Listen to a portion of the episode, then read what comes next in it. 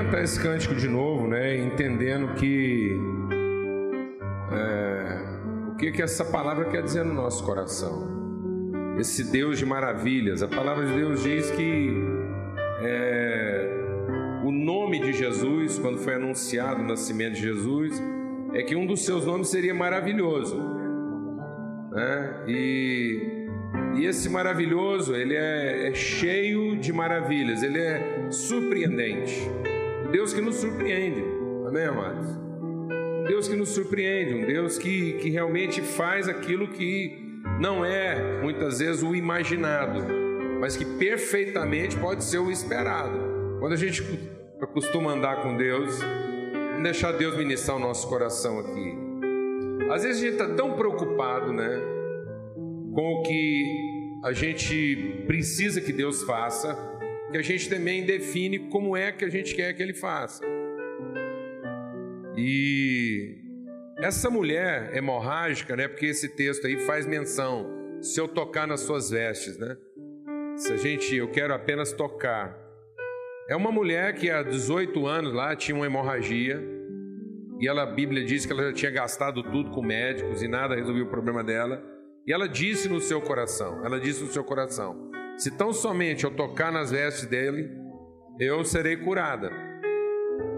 E às vezes a gente assim quer algumas coisas com Deus e a gente define com Deus, a nossa parte é a parte dele. Eu acho maravilhoso porque essa mulher ela foi lá e definiu a parte dela.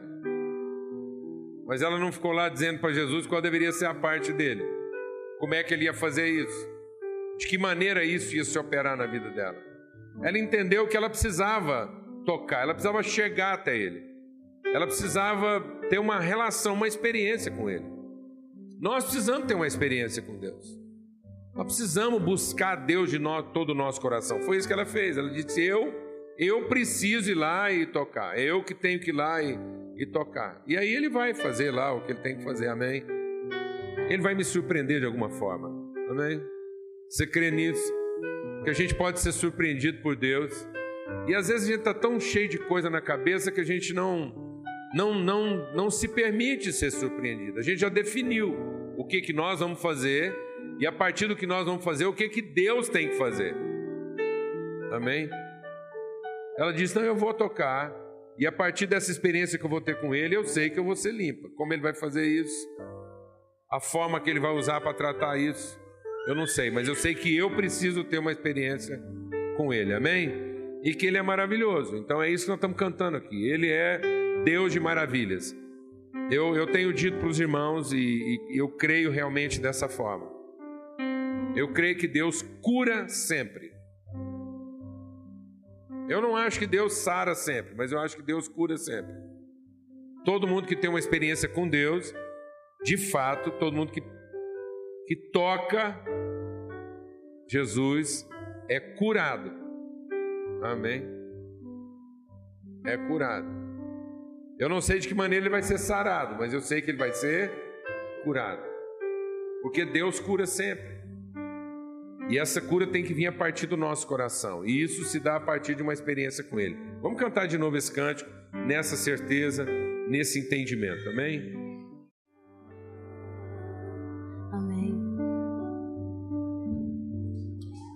Aleluia. Senhor, é muito bom estar na tua presença. É, é sempre a oportunidade da gente ser surpreendido.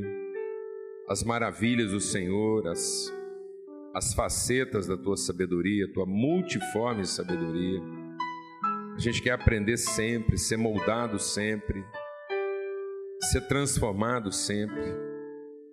Ó oh Deus, nós não queremos nos agarrar, nos apegar há uma só maneira, uma só forma.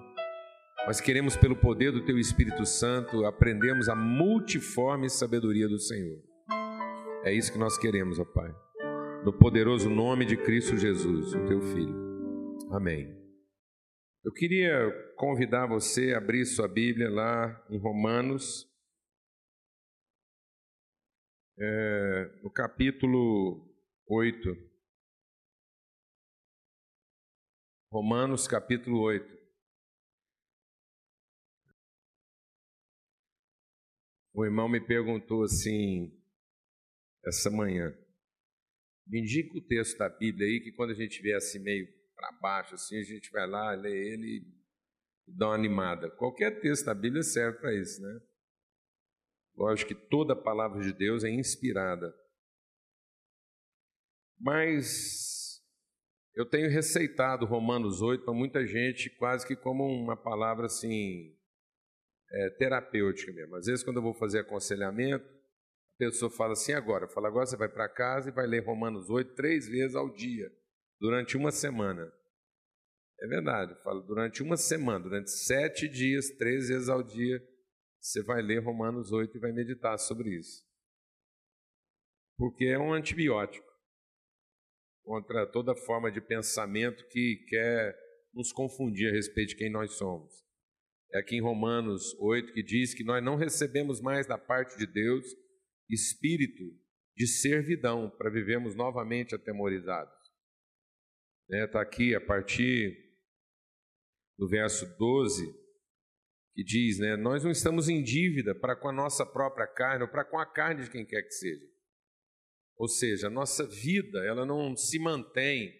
É importante entendermos isso. O que está dizendo aqui? Que a nossa vida não se mantém a partir dos nossos próprios esforços ou dos esforços de quem quer que seja. Amém? Amém, amados? Amém mesmo? Aleluia! A vida é uma dádiva, ela não, ela não é, ela não, ela não se mantém, nós não estamos em dívida com os esforços humanos, né? Porque se a gente depende desses esforços humanos, os esforços humanos são finitos, são limitados, então toda a existência humana estaria condenada às limitações da nossa própria carne. O que ele diz assim, né? Ó, se vocês viverem de acordo com a carne, morrerão. Mas se pelo Espírito a gente fizer morrer as obras da carne, então a gente vai viver. Então é de acordo com aquilo que o Espírito gera no nosso espírito que a vida se mantém, que a vida se revela. Então é muito bom meditar nesse texto aqui, para a gente voltar as coisas para o lugar. Né? Romanos 8 começa dizendo: agora nenhuma condenação há para aqueles que estão em Cristo Jesus. Né?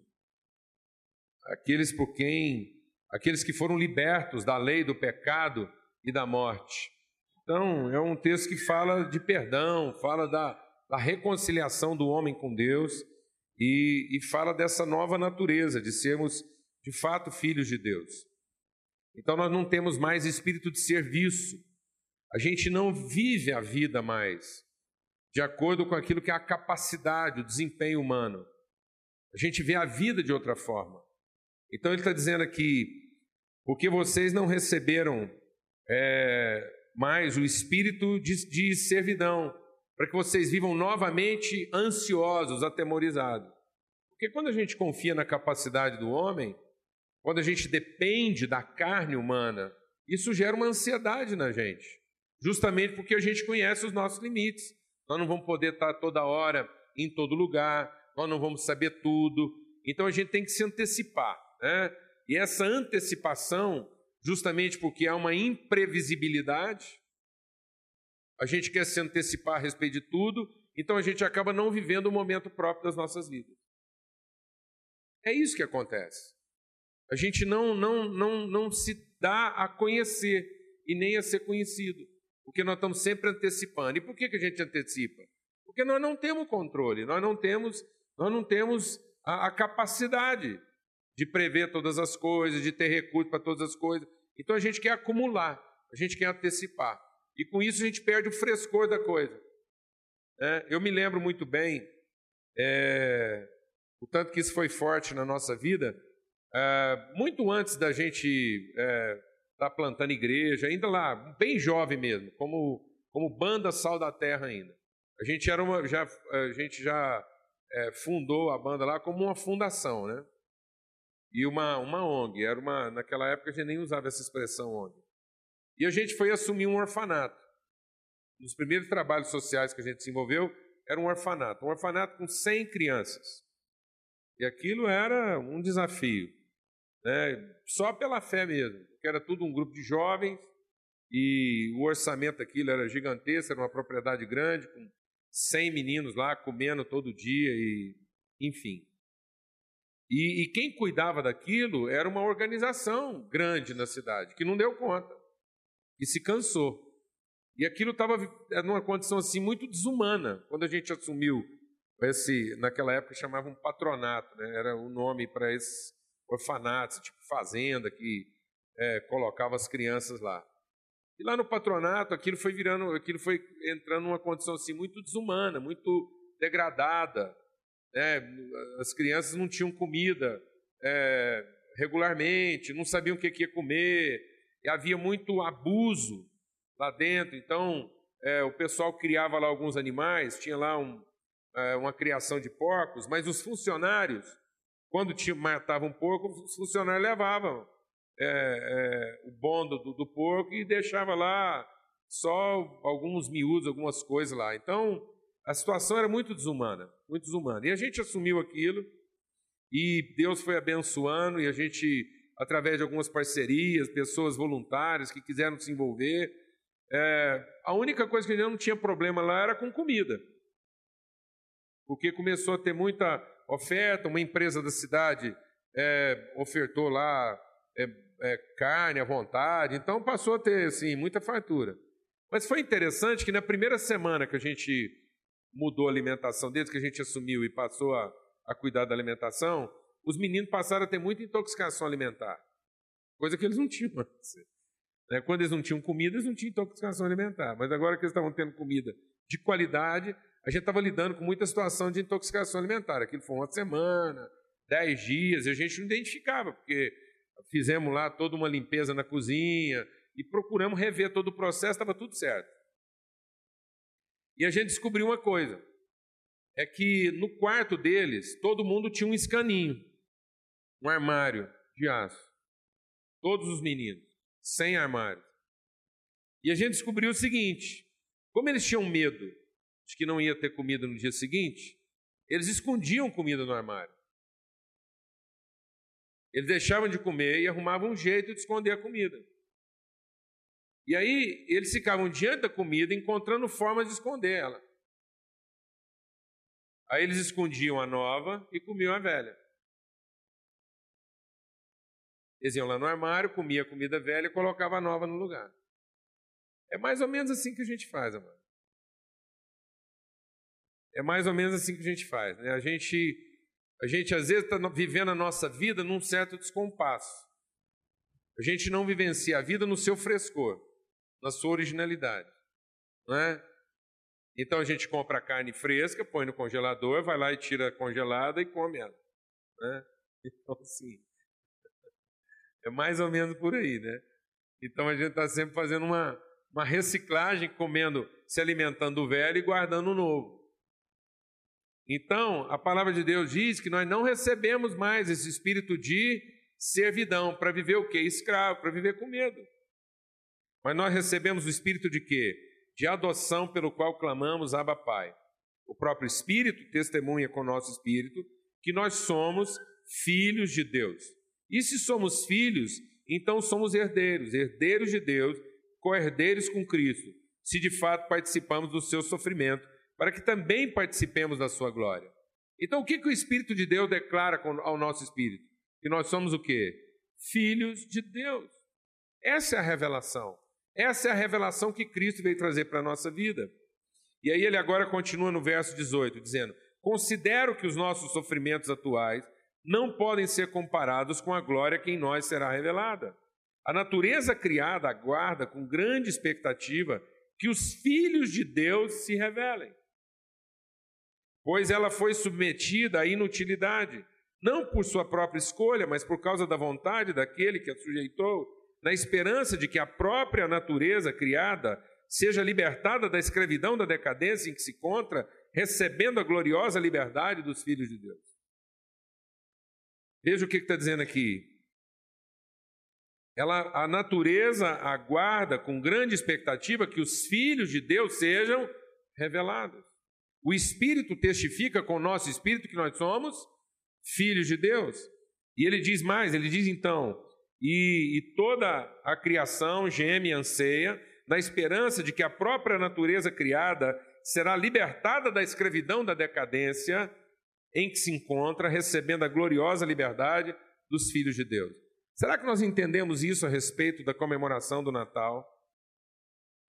Eu, eu, eu, eu fico meditando, nesses dias eu tenho meditado, a gente falou que ia compartilhar sobre isso, né, sobre o advento do nascimento de Cristo, o que, que representa isso para a nossa vida. E se a gente olha lá para o texto de Isaías, a profecia de Isaías, lá no capítulo 9 de Isaías, no versículo 6, diz assim: E um filho, nos, no, um, uma criança nasceu, um filho se nos deu.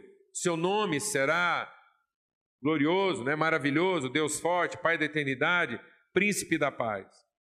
Então, conselheiro, a anunciação é um filho nos nasceu. O Filho de Deus nasceu entre nós. É isso que redime. Né? A gente entender que a esperança está na perspectiva da natividade. Talvez a nossa grande dificuldade hoje, como homens e mulheres, como, como parte da criação de Deus, é que nós entendemos que a esperança está no recurso. A esperança está na oportunidade. A esperança está na capacidade. A esperança está na competência. E não que a esperança está na própria vida. É na vida que está a esperança. A esperança está no fato de entendermos que Deus é o Deus da vida. É nele que está a vida. Que todo projeto de Deus, todo compromisso de Deus é com a vida. E que tudo mais veio para dar para dar viabilidade, para dar condições para a vida. Mas que Deus colocou as condições antes de colocar a vida. Isso é sinal de que a prioridade de Deus é para com a vida. As condições não vieram depois da vida. A vida não aconteceu num ambiente inseguro. A vida não aconteceu num ambiente incerto. A vida aconteceu num ambiente preparado para ela. Para que a gente entendesse que todo compromisso de Deus é com a nossa vida. Ele quer compartilhar a vida dele conosco. O apóstolo João, quando escreve o Evangelho, ele diz: tudo que foi escrito a respeito de Jesus é para que vocês creiam que ele é o Filho de Deus. E para que, crendo em Jesus como Filho de Deus, como expressão da natureza do divino, vocês possam ter vida em seu nome. Jesus veio e disse para nós: Eu vim para que vocês tenham vida e a tenham com abundância. O compromisso de Deus é com a nossa vida. E às vezes nós estamos achando que o compromisso de Deus é com aquilo que, que alimenta, né? que, que provê, que dá recursos. Não, o compromisso de Deus, antes de tudo, é com a nossa vida, com a qualidade da nossa vida. E se nós entendêssemos isso, se nós tivéssemos preocupação com a vida da nossa casa, então tudo aquilo que é necessário para a vida viria. Mas como a gente tem compromisso com as coisas, para depois ter compromisso com a vida, muitas vezes a vida está acontecendo nesse descompasso. A gente não está entendendo o que, que a vida é. A vida, amado, é o amor que nós podemos compartilhar uns com os outros, é a atenção que nós podemos dar uns aos outros, é a possibilidade de ter olhos e ver um ao outro. Há quanto tempo a gente não vê um ao outro? A gente não detém o nosso olhar para admirar um ao outro. A gente não empresta o nosso ouvido para ouvir um ao outro com calma. Isso é que é a vida. A vida são as relações. A vida é a percepção, é o entendimento, é o conhecimento, é a compreensão. E agora a vida está ficando secundária para nós. Porque nós estamos querendo, às vezes, viver a emoção, estamos querendo viver a experiência, estamos querendo viver o advento, mas não estamos querendo vivenciar a experiência das relações. Então é interessante a palavra de Deus dizer o seguinte: ó, sabe onde está a esperança? A esperança está no fato de que uma criança nasceu. Olha para a nossa vida hoje como família. Olha para os casais hoje em dia. Então, às vezes, os casais hoje têm esperança no casamento com a felicidade, com o bem-estar, com o conforto, com os recursos. Fazem planos de todo tipo. E depois que a gente tiver tudo que a gente quer, talvez a gente tenha filhos. Se a gente tiver toda a segurança, se a gente souber que os filhos não vão atrapalhar nosso padrão de vida, então a gente os tem. Mas os tem numa quantidade que não fica muito caro. Alguém aqui está entendendo o que eu estou falando? Então o que é a vida? O que é a vida para nós? É morar num lugar confortável? É ter um bom automóvel? É ter uma conta de banco satisfatória? Ou a vida é ter uma família? Independentemente de, de qual vai ser o padrão que o importante, que eu vou saber que eu passei pela vida, se eu olhar e ver que eu vivi aquilo que a vida é. Eu amei, eu chorei, eu, eu, eu tive angústia porque a pessoa que eu amo ficou doente, e depois tive alegria porque ela, ela ficou boa. E depois fiquei com saudade quando ela partiu.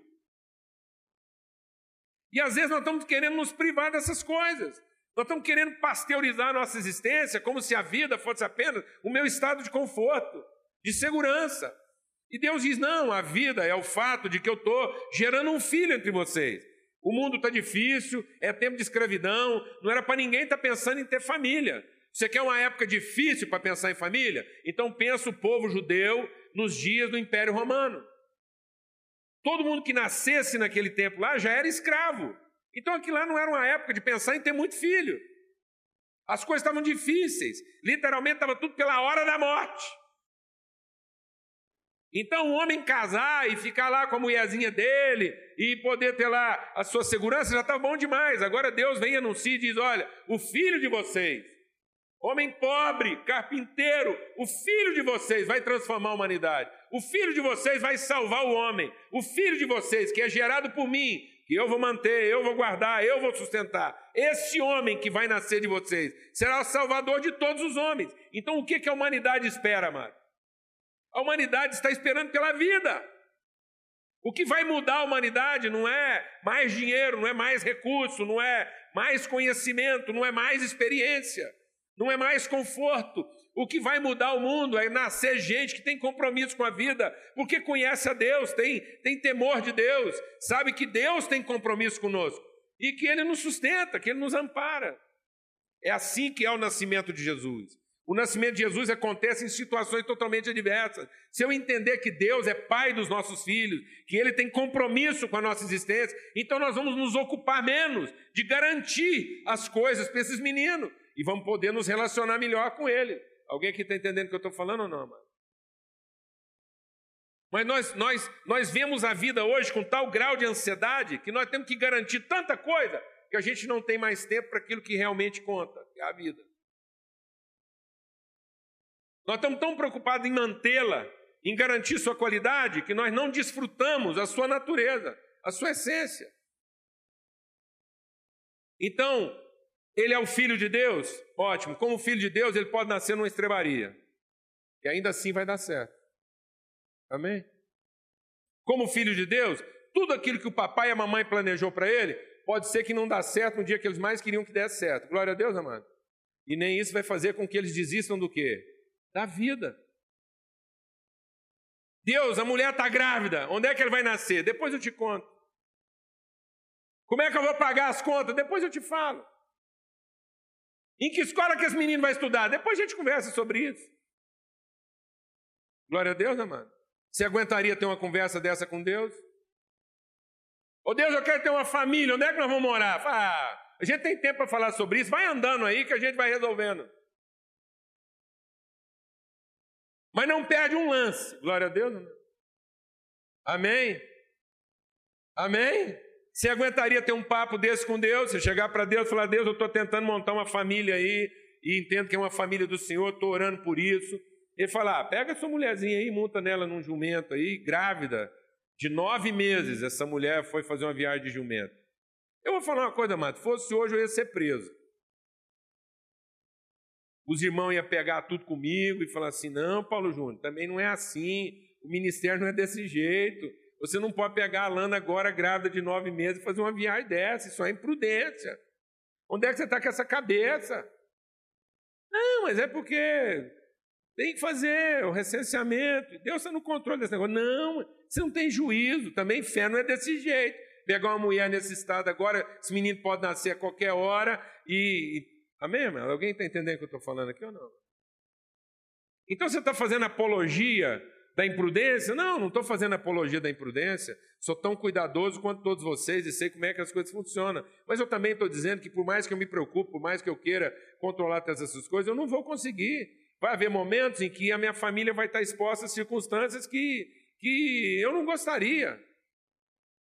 Não foi assim que nós planejamos, não é do jeito que a gente queria, que coloca tudo em risco. Mas se eu não entender que é uma palavra, uma promessa, uma revelação de Deus, há uma direção sobre a minha casa, eu nunca vou ter esperança. E que a esperança de fato não está em que finalmente, porque Deus falou que está comigo, porque Ele prometeu, as coisas estão tudo certo, minha mulher está no lugar certo, na hora de dar a luz, está tá montada na, no automóvel certo, eu consegui colocá-la no quarto certo, e pronto, o quarto do menino está do jeitinho que eu queria, comprei o berço que eu queria, pintei da cor que eu queria. Eu vou dizer uma coisa, mano. Planeja essas coisas, queira isso, não tem problema, não é pecado. Mas se prepara para o fato de que muitas vezes elas não vão acontecer desse jeito. Eu estava conversando com um homem que lutou muito para chegar onde ele chegou. Muito. Ele falou, Paulo Júnior, sabe o que é chegar numa casa que eu sonhei a vida toda? Uma casa que qualquer pessoa do mundo ia querer viver, porque é um, para mim, a realidade é uma mansão, é um palacete, em que você ia chegar lá e você ia amar viver num lugar daquele. E nos últimos dias do meu processo de construção lá, faltando lá 30 dias para eu receber a casa, eu passei tanta raiva lá dentro, mas tanta raiva, com o pessoal que estava lá fazendo a reforma e, e ajeitando as outras coisas para mim, mas raiva. Eu vou te falar, raiva, eu vou te explicar que tipo de raiva. Raiva de querer matar. Eu passei raiva de querer matar, a ponto de eu parar na porta da minha casa e não querer entrar. Aquilo que eu lutei tanto para conseguir, eu olhar para aquilo e não querer entrar lá dentro. Aquilo se tornar o lugar mais desagradável da minha vida. Fruto de quê, mano? De onde vem esse sentimento? Eu vou te falar de onde ele vem. Ele vem de expectativas frustradas. Ele vem de planos que você fez e que não estão se realizando exatamente como você gostaria. E isso revela que em algum lugar da nossa vida nós perdemos a perspectiva do que, que de fato a vida é. Nós fomos colocando o nosso coração em algumas coisas. Eu falei para ele, falei, irmão, deixa eu te falar uma coisa. Vou te falar agora como engenheiro. Às vezes a gente acha na vida que quando a nossa vida for melhorando, a pressão vai diminuindo.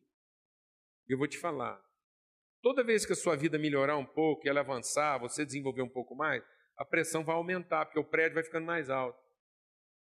E à medida que o prédio vai ficando mais alto, a pressão sobre os seus fundamentos é maior. Então, desenvolvimento, progresso, ampliação, tudo isso aumenta a pressão sobre a nossa vida. E se nós não estivermos preparados para suportar a pressão, muita coisa na nossa vida vai dar errado porque estava dando certo. Que estivesse dando errado, não dava não dava errado. Em algum momento aquilo parava, não caía porque aquele fundamento fraco suportava. Mas por que está dando certo? Isso traz sobre a minha vida uma pressão que às vezes os fundamentos que eu coloquei não, não eram suficientes. Ele falou: foi exatamente isso que aconteceu. Na ânsia de ver a minha casa pronta do jeito que eu gostaria, eu me esqueci de cuidar dos meus fundamentos, das coisas que são de fato principais na minha vida. O que é principal na sua vida? É o filho ou é a roupa que ele veste? O que, é principal na nossa vida? É a gente estar sentado à volta da mesma mesa ou o tipo de comida que a gente come? O que, que é principal na nossa vida? A cama ou um sono tranquilo? Do que adianta a gente ter um quarto bom se não está dormindo em paz, amado? E não está dormindo em paz porque está preocupado em pagar a conta do quarto. Não faz sentido. Não faz sentido. Não faz sentido ele compartilhar comigo assim, que o tanto que às vezes uma, um, perrengue desse coloca todo mundo contra todo mundo. Sabe qual foi a palavra de Deus para nós? Uma palavra muito simples. A esperança, a esperança. Sabe por que a esperança? Porque eu estou mandando meu filho para ir. Vai nascer um bebê e um filho nascendo é esperança. Amém, mano? Sabe o que tem que trazer esperança para nós? É que Deus continue investindo na vida. O que tem que trazer esperança para nós são as pessoas. O fato de que nós, nós estamos aqui, nós temos a oportunidade de viver essa relação, de conhecer um ao outro, de juntos buscarmos as soluções, de juntos buscarmos as experiências, de juntos buscarmos as provisões que estão disponíveis para nós. É isso que é tremendo. A palavra de Deus diz que brilhou a estrela, os anjos disseram: Olha, hoje é nascido o Salvador, o Filho, o Filho de Deus, um bebê. Vocês vão achar um bebê envolto em panos, numa estrebaria. E isso será sinal para vocês de esperança, porque a promessa de Deus está se cumprindo. É aí que está a nossa esperança, mano. Quando a gente pensa nas nossas relações, a gente pensa nisso, a gente pensa em viabilizar as proximidades, os encontros, os amores, os afetos. Amém? A ternura, o carinho. E saber que o resto para isso, o que, o, que, o que tiver que ser levantado para custear isso, Deus vai prover. Amém? Amém? O que fez você encher sua casa de gente, Sara? Pronto, é você ter mais amor pela relação, pela vida, do que por qualquer outra coisa. E saber que onde há vida, Deus vai providenciar o quê? O recurso para ela. O recurso para ela. A gente está tão focado em bênção, a gente está tão focado em pedir para Deus os recursos que a gente esquece de, de entender o que, que é o primeiro compromisso de Deus conosco. E o primeiro compromisso de Deus conosco é a vida. E às vezes a gente só encontra a vida dessa forma nas horas mais impróprias, porque a gente ficou tão viciado em, em priorizar outras coisas. Eu, eu frequento muito hospital. E infelizmente hoje parece que se tornou um lugar para as pessoas reencontrarem a vida. Porque só quando alguém está muito doente que as pessoas conseguem hoje matar serviço para segurar uma mão. Eu acho engraçado, por exemplo, que ninguém tem tempo para fazer uma visita, mas depois acha tempo para ir num velório. Centenas de pessoas que não tinham tempo. Não tinham tempo. Depois acha tempo para dar satisfação para um defunto, alguém que não vai fazer agora a menor diferença. A gente não tinha tempo vivo, mas agora tem tempo morto. E para o morto vai fazer a menor diferença. Você vai chegar lá para o morto e falar: oh, estou aqui, viu? Valeu? Compareci. Vê lá o que você vai falar com Deus. Eu vim aqui te enterrar. Não, nós temos tempo, amado. Nós podemos encontrar esse momento. Amém? Nessa perspectiva de que o mundo está aguardando o quê? O mundo está aguardando por pessoas.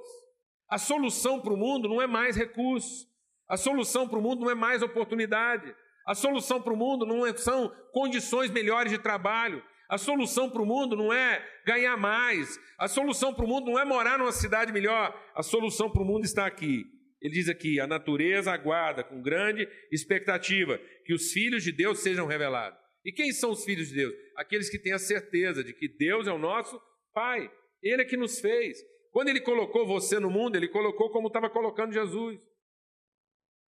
Deus colocou o filho dele, cumpriu a promessa dele sobre o filho dele, para depois, a partir do filho dele, gerar vários outros filhos. E aí ele nos coloca no mundo com essa mesma perspectiva. Porque agora ele está usando a palavra filhos no sentido plural. O que que Jesus, de filho, no sentido plural, o que que Jesus veio trazer? Jesus veio trazer a perspectiva que ninguém tinha, que Deus é o quê? Pai. Deus não é o Deus da manutenção. Deus não é o Deus de manter a coisa funcionando. Deus não é o Deus que fica apenas cuidando da gerência, da logística. Deus é o Deus da família. Deus é o Deus da vida. Ele coloca anjos, ele coloca até o demônio para fazer esse negócio funcionar. Mas o compromisso dele, pessoal, o envolvimento dele como Deus, é com a vida. São com os seus filhos, é com a sua família. Amém. E às vezes, como a gente faz em casa, né? a gente faz isso em casa.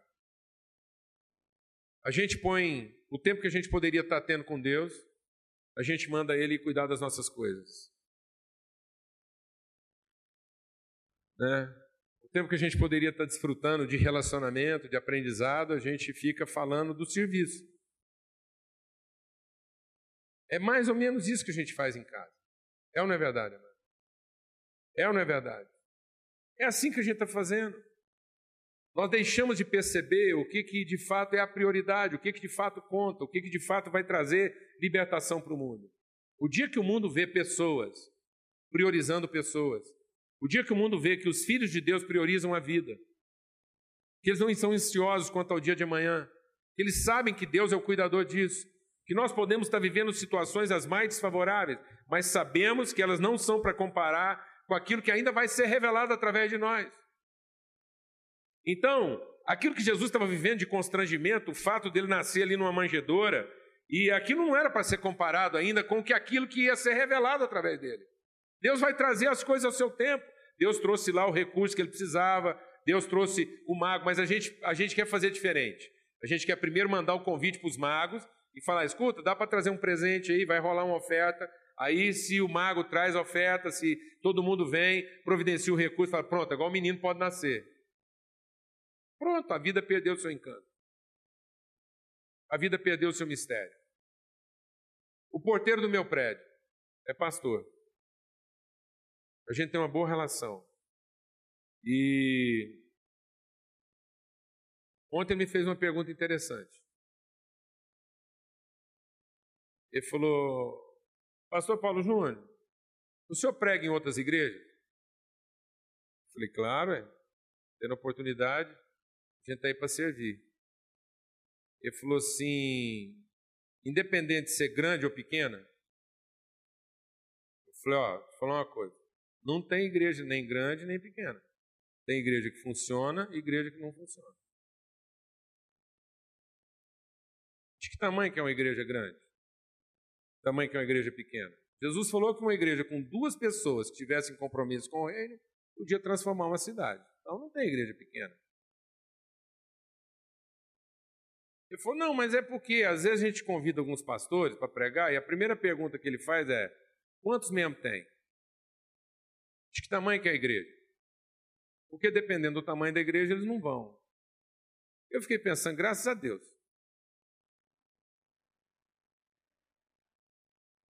Graças a Deus. Graças a Deus. Graças a Deus que esse cara não vai. Graças a Deus. Não é? Já é uma parte do povo poupada de uma desgraceira dessa. O povo já acha que é pequeno, ainda vai uma desgraceira dessa lá falar alguma coisa, acabou tudo. Vai tornar o povo mais infeliz ainda, vai fazer eles se sentirem ainda o quê? Menores. Onde está a vida, mano? Onde está a nossa esperança? A sua esperança está na sua família.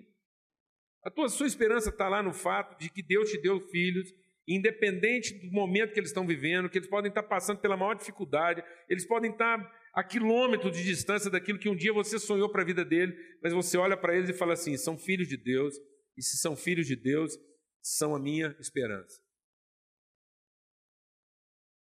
Eu tenho esperança na vida. Eu tenho esperança em Deus. Eu tenho certeza de que Deus vai cumprir na vida deles cada uma das suas promessas. E eu não vou lidar mais com eles com a minha ansiedade. Glória a Deus, amado. Eu não vou colocar aquilo que vem depois em primeiro lugar. Amém? Eu vou entender que Deus, a seu tempo, a seu momento, na estação própria, Ele vai fazer as coisas acontecerem. Existe hoje um pessoal da medicina, interessante isso. Existe hoje um grupo de, de médicos e nutricionistas avaliando o seguinte: que parte das nossas dificuldades, né, às vezes enfermidades de época, nós temos algumas enfermidades de época. Parte dessa dificuldade é porque o homem interferiu tanto na natureza que hoje a gente tem alimento de todo tipo, qualquer época do ano. Então, por exemplo, hoje você tem manga, qualquer época do ano. Você tem goiaba, qualquer época do ano. E como a gente come essas coisas qualquer época do ano, a gente quebrou uma rotina. Então, às vezes, você está comendo uma coisa na hora que você não precisa. E não come ela na hora que você precisa. Porque se Deus colocou a manga mais ou menos para dezembro e janeiro, é porque é nessa época que a gente precisava dela. Mas aí a gente come manga em julho, quando não está precisando. E às vezes era época de comer outras coisas. Alguém está entendendo o que eu estou falando ou não? E quando chega dezembro e janeiro, que. Aí tem muita manga, eu não vou comer, não. Entendeu, né? A gente come quando tem saudade, quando não é época dela. E é interessante isso, porque eles estão percebendo que às vezes alguns nutrientes nossos, que a gente precisava para aquela época, a gente não tem. E acaba consumindo ele numa época que a gente não precisava. Porque nós perdemos isso. Nós perdemos essa sensibilidade de viver com Deus, depender de Deus, esperar em Deus e valorizar a vida, ter amor pela vida. Eu, eu fico assim, hoje, quando eu falo com uma pessoa que eu tenho cinco filhos, o pessoal fica olhando para mim como se isso fosse uma aberração. Mas a gente vem de uma época em que as pessoas tinham muitos filhos, porque entendia que isso era um privilégio, entendia que isso era um sinal da, da, da provisão de Deus, da graça de Deus. Mas hoje a gente colocou tantas condições para a vida, a gente impõe tantas condições para a vida, que a própria vida ficou menor, ficou de menos importância. As condições para ela ganharam mais importância do que a vida em si. É tanta sofisticação, é tanta complicação, é tanto detalhe que a gente quer garantir, que nós estamos escravos escravos do nosso desempenho, escravos da nossa competência e, consequentemente, escravos do medo. Sabe, amados, a vida só pode ser experimentada onde não há medo. Onde não há medo de viver. E só a gente só vai entender que não é preciso ter medo de viver se a gente entender que o compromisso de Deus é com a vida. Nele está a vida. E sabe o que a palavra de Deus diz? Que em Cristo estava a vida, e a vida era a luz dos homens. E nós perdemos a perspectiva da vida.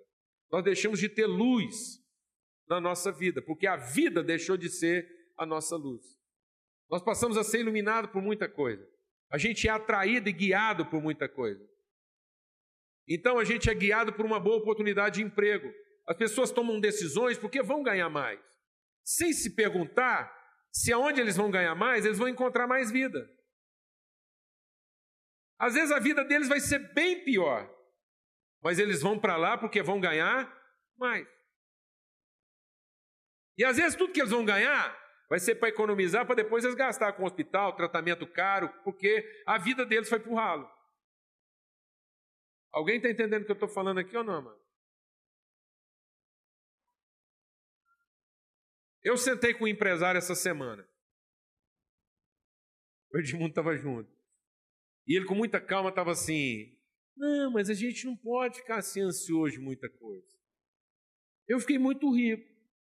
Fiquei muito rico. No melhor momento da minha vida, eu surtei. Eu entrei numa crise de pânico. Demoraram a achar que eu estava com pânico. Qual era o pânico dele? Vou te falar uma coisa. O pânico dele é achar que agora a vida dele é boa em função das coisas que ele tem. E na verdade, mano, ele começou a ter coisas porque ele estava vivendo bem. Agora, porque ele tem as coisas, ele passa a viver mal. Agora, está entendendo o que eu estou falando ou não? Você vai fazendo bem as coisas, você vai melhorando, porque você está bem, você está alegre, está bem disposto, vai fazendo, as coisas vão dando certo. Aí começa a dar muito certo, você se apega a ela e começa a viver mal. Ele entrou em pânico. Ele falou assim: agora não. Agora ninguém me deixa nervoso. O cara quer me deixar nervoso? Falei, eu ficar nervoso com ele? Ele vai levar embora cinco, seis anos da minha vida. Eu não vou ficar nervoso com ele. O que, que ele vai levar de mim? Dinheiro? Ele vai levar de mim patrimônio? Ele pode levar. Mas ele não vai levar minha vida.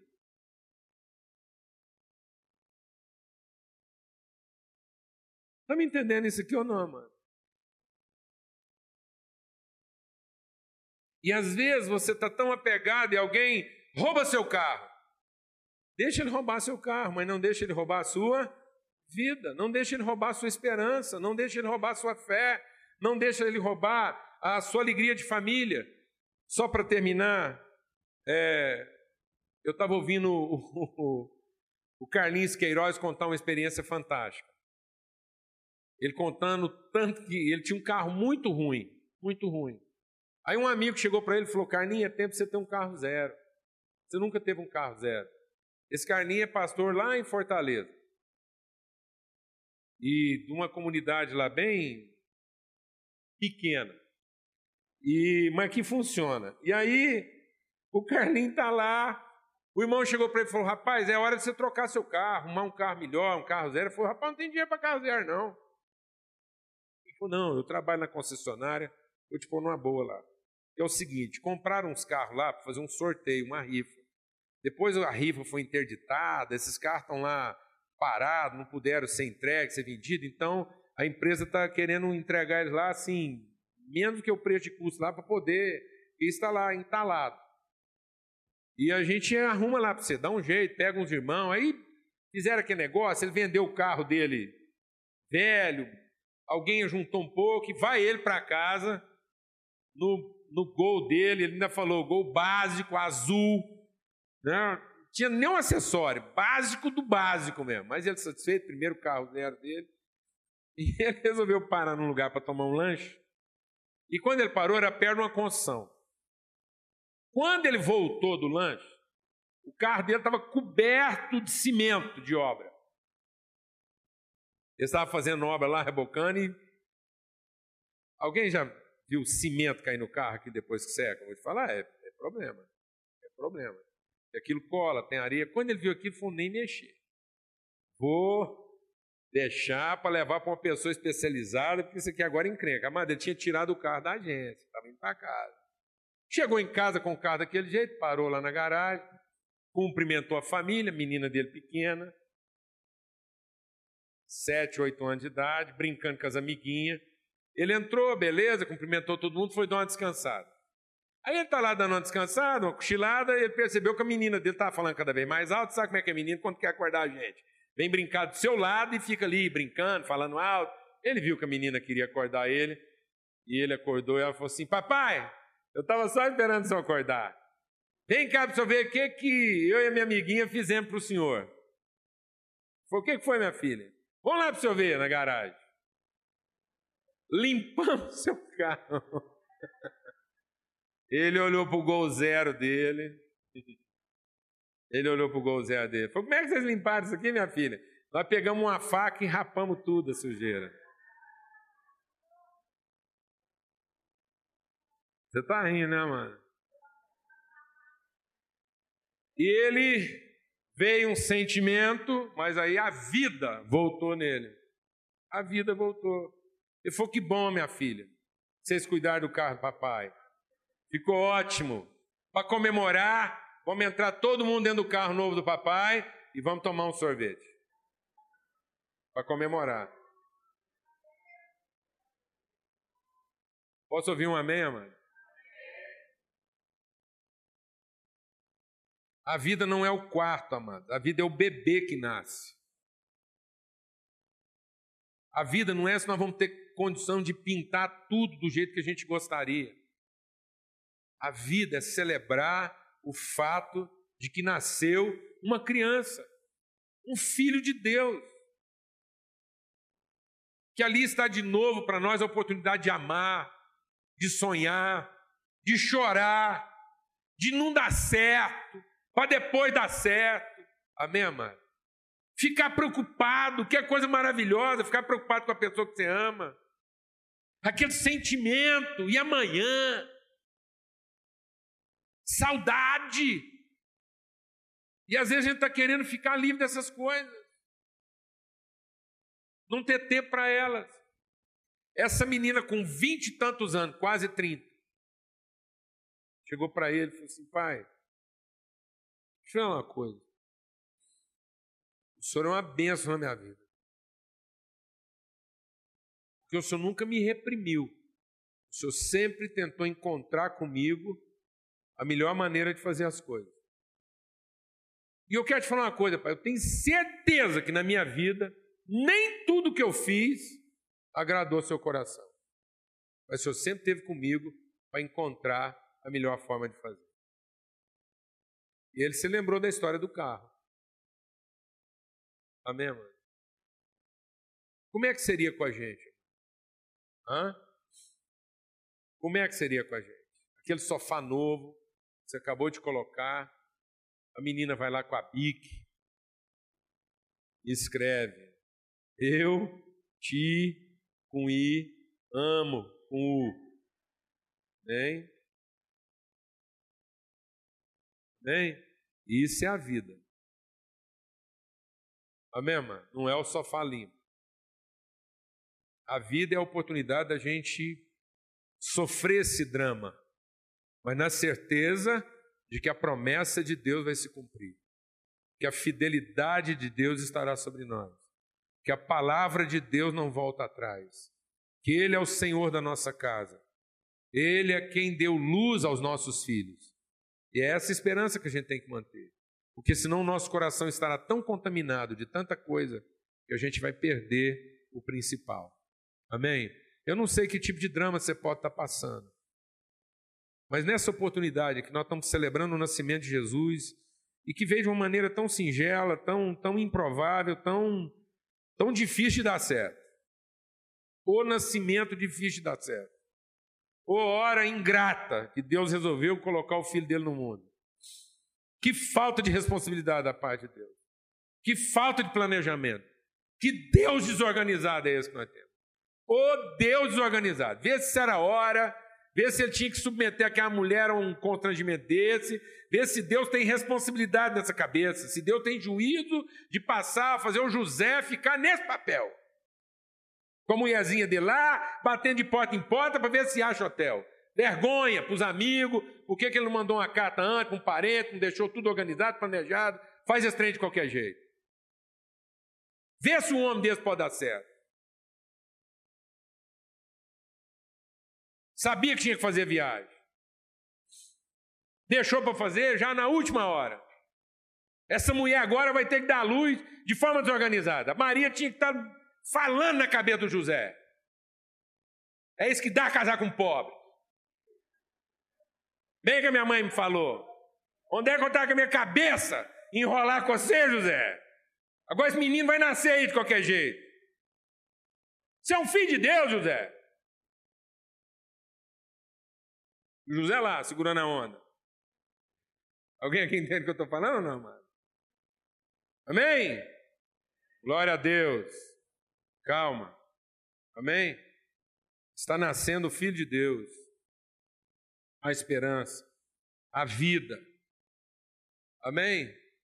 O sinal de Deus. Os filhos de Deus vão trazer esperança para esse mundo. Nós não perdemos rumo, nós não perdemos a percepção, nós não perdemos a sensibilidade. Nós estamos lendo os sinais. Nós somos as pessoas que conseguem ler as estrelas. Nós somos as pessoas que conseguem ler os sinais de Deus no horizonte. Nós somos as pessoas que conseguem ouvir a música que Deus está tocando no meio dessa barulheira toda. Está tudo confuso. As pessoas estão perturbadas. Está parecendo que isso virou um caos. Mas nós estamos conseguindo escutar a música de Deus.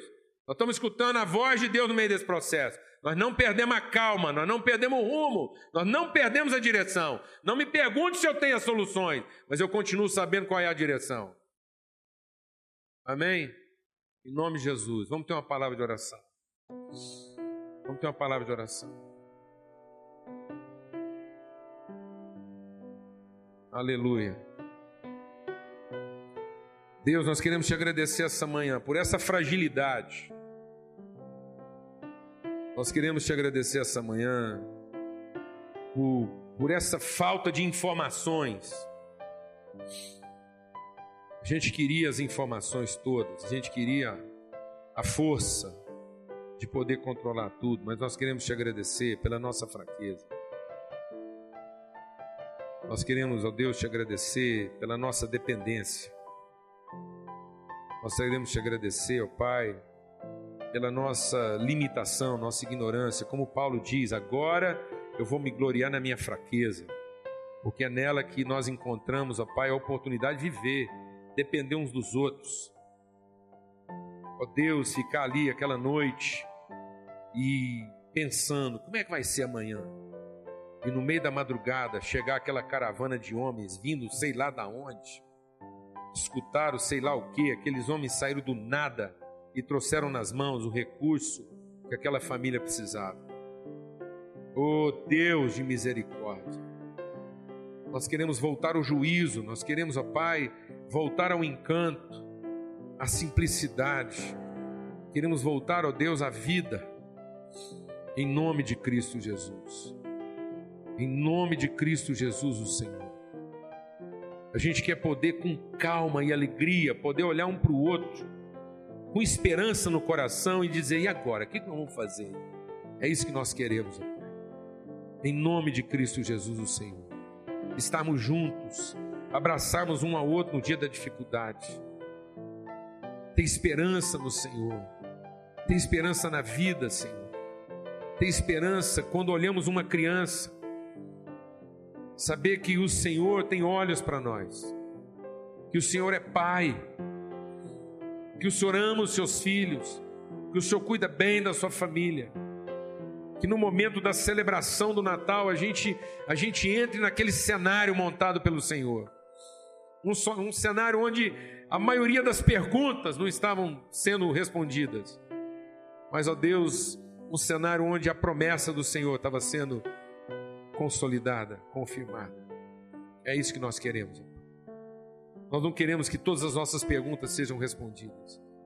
Nós queremos apenas que a Sua promessa continue sendo confirmada na nossa vida.